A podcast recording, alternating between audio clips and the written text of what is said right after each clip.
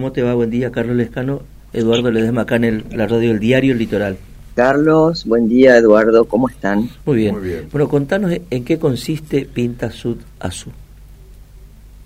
Bueno, Pinta Sud Asu es un, es un gran evento, como vos bien dijiste, que este año llega a su segunda edición y que en realidad, eh, digamos, tiene un formato que eh, para simplificar decimos un Art Week.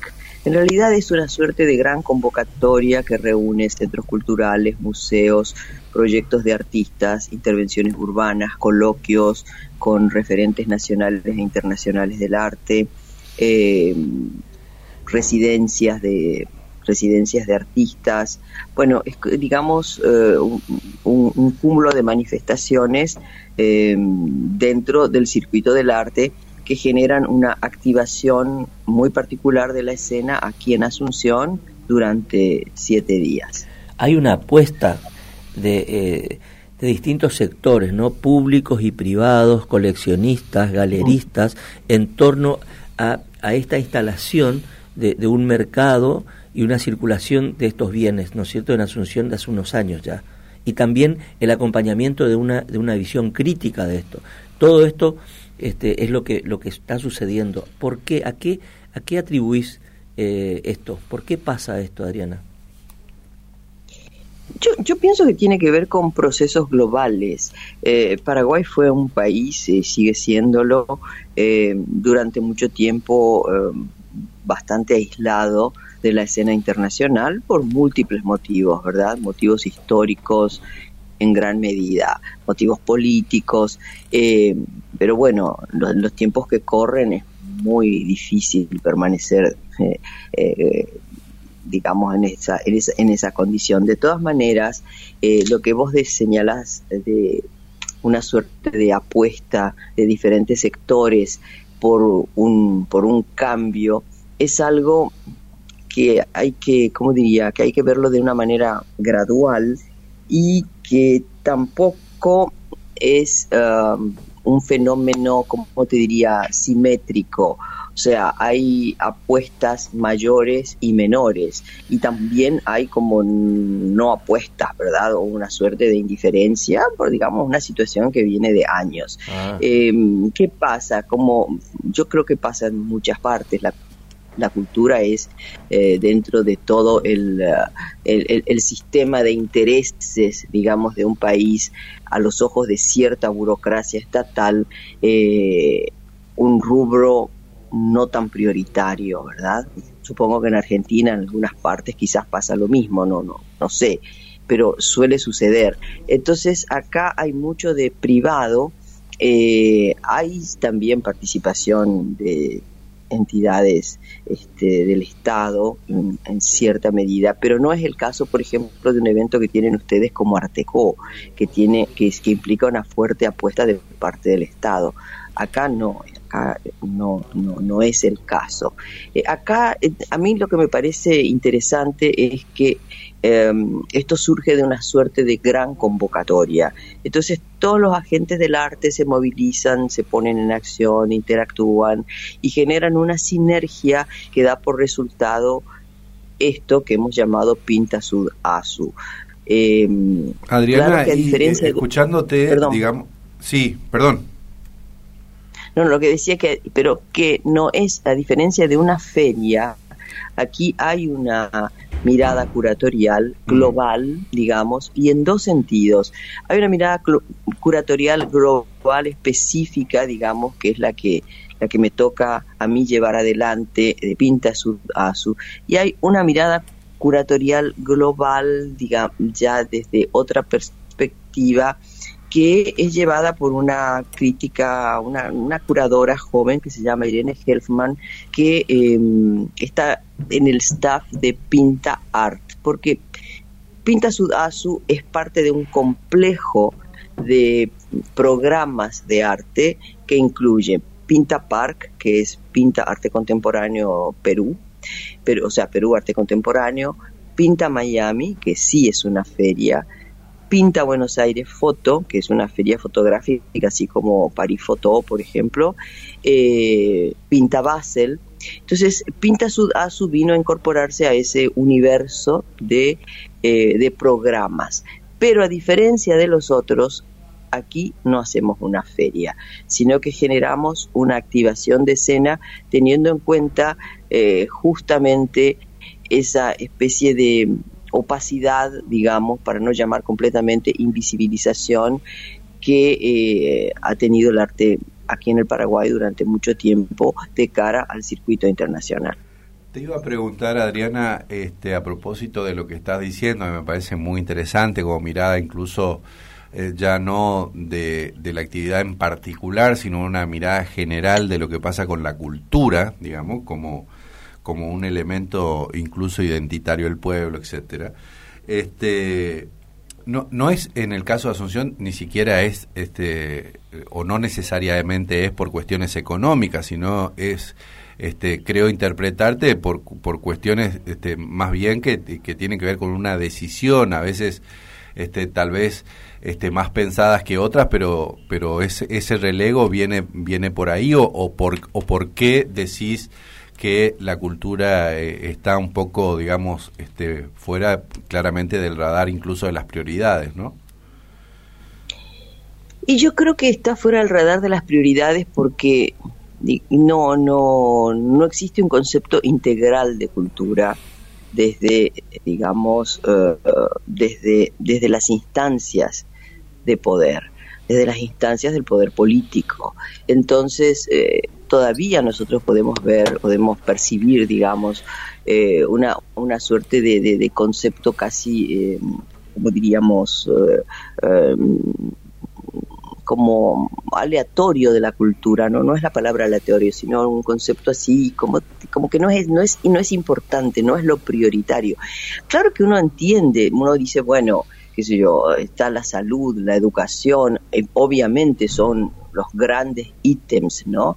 Eh, la vivienda, eh, la seguridad social, pero la cultura es, es, es, es una variable transversal que, que, cruza todo y sin embargo esa visión de la cultura como una variable que cruza todo el tejido social en, todo su, en, en todos sus niveles es lo que todavía yo creo aquí en el Paraguay no se, no se concibe. Entonces, ¿por qué cuesta tanto hablar de industria cultural en el Paraguay, por ejemplo, ¿verdad?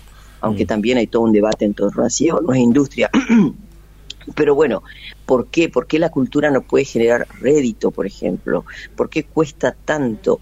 Porque esto es, eh, eh, acá se habla, por ejemplo, de activación del mercado del arte. Bueno, todo esto muy bien, genial, activación del mercado del arte, pero no es solo el mercado del arte, está el mercado del libro, está el, está el teatro, o sea, hay muchas cosas. Paraguay.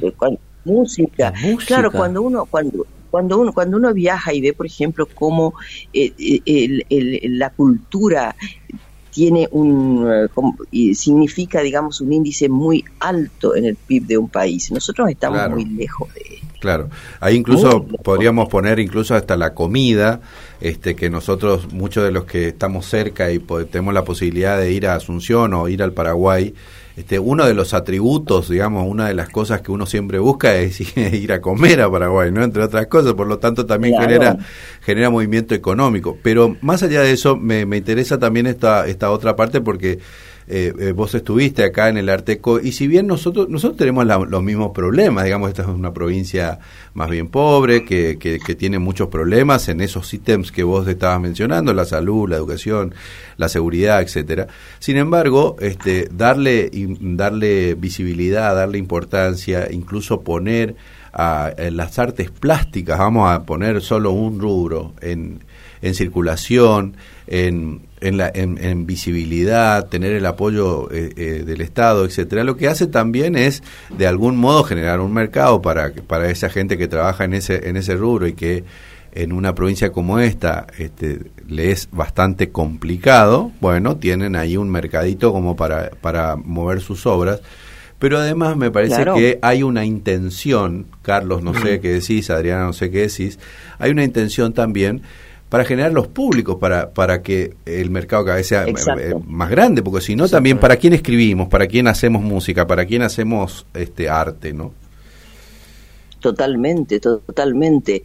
Eh, yo, eh, por ejemplo, eh, desde hace mucho tiempo, aunque ahora no sé exactamente cómo está ese proceso, pero la sociedad de escritores, o sea, todas las, las instancias vinculadas a la literatura, vinieron llevando todo un, ¿cómo diríamos?, un trabajo para que, por ejemplo, se incorpore la literatura paraguaya al currículum de la enseñanza, porque, por ejemplo, en los colegios no se enseñaba literatura paraguaya. Entonces uno piensa, ¿cómo? ¿cuál es el abordaje que hay de la cultura?